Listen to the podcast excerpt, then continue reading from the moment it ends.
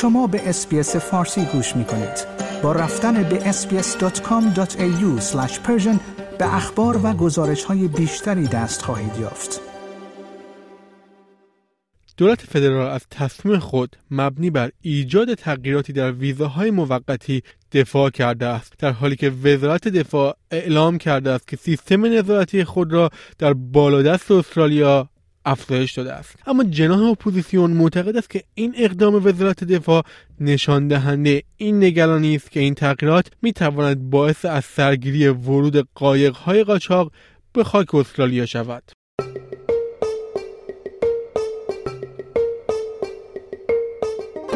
گزارش ویژه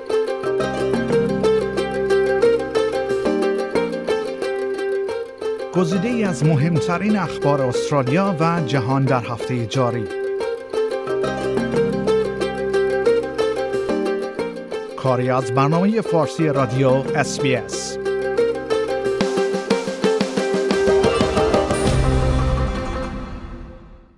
وزارت دفاع استرالیا می‌گوید که عملیات کشتی ها و هواپیماهای خود را در آبهای شمالی استرالیا در بحبوحه انتقادات نسبت به تصمیم حزب کارگر برای تسهیل مسیر اقامت دائم برای هزاران پناهجو در اوایل این هفته افزایش داده است.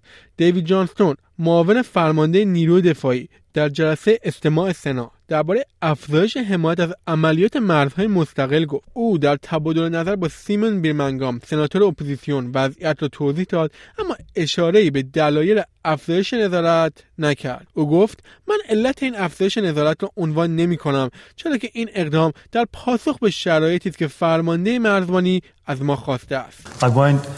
Specify the nature of the surge because it is uh, responding to the circumstance that the Commander of Sovereign Borders has asked us for, but it is of the nature of additional aircraft surveillance, uh, additional ships that are patrolling in our northern waters. When did you receive the request from uh, the Commander of Operation Sovereign Borders? We have been the surge has been put in place in the last few weeks. منجر به انتقاد مخالفان دولت فدرال شده است. آنها مدعی هستند که حزب کارگر در حال تضعیف کنترل مرزهاست. روز دوشنبه دولت اعلام کرد که 19 هزار دارنده ویزای حفاظت موقت و پناهنده که قبل از شروع عملیات مرزهای مستقل در سال 2013 وارد شده بودند واجد شرایط اقامت دائم در استرالیا هستند. کرن اندروز سخنگوی وزارت کشور جناح اپوزیسیون می‌گوید که اقدام وزارت دفاع تنها می‌تواند به دلیل افزایش خطر ورود قایقهای غیر مجاز باشد.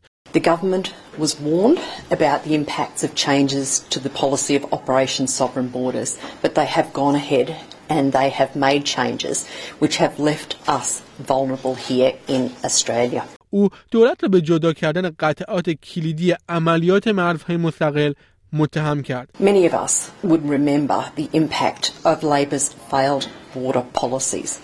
The boat arrivals, the people dying at sea, the visions of people being plucked out of the water. No one wants to see that happen again. اما نخست وزیر انتونی البنیزی ادعای مخالفان را رد کرده است. او در این رابطه گفت این دولت بدون اینکه در زمینه انسانیت ضعیف باشد در مرزها محکم خواهد بود. این موضعی است که ما در انتخابات گرفتیم. این موضعی است که در حال اجرای آن هستیم. This government will be tough on borders without being weak on humanity.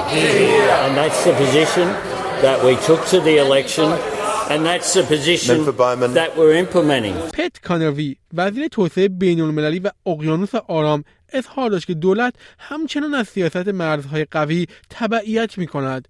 او در این رابطه توضیح داد من قرار نیست در مورد مسائل عملیاتی اظهار نظر کنم اما آنچه می توانم بگویم این است که این دولت به طور جدی به عملیات مرزهای مستقل پایبند است و تحت این سیاست تک تک قایق ها به عقب بازگردانده می شوند. I'm not going to comment on um, operational matters, but what I can say is this government remains firmly committed to Operation Sovereign Borders, and under that policy, every single boat is turned back or returned.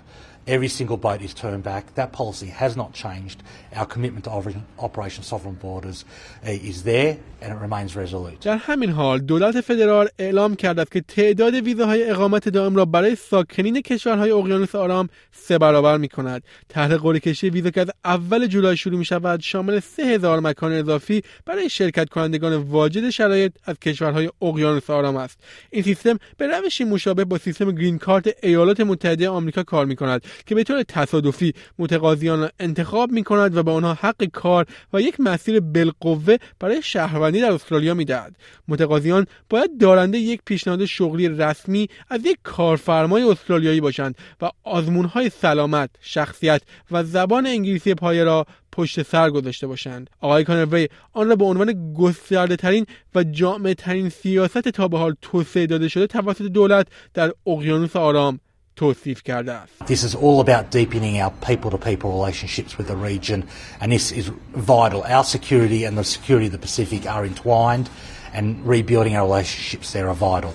اندرو جایز وزیر مهاجرت میگوید که این بخشی از یک تلاش گسترده تر برای افزایش جمعیت دیاسپورای اقیانوس آرام در استرالیا است. These reforms demonstrate to the Australian community and to our Pacific family that stronger Pacific partnerships focused on shared needs and priorities are in Australia's national interest and support stability, prosperity and security in our region.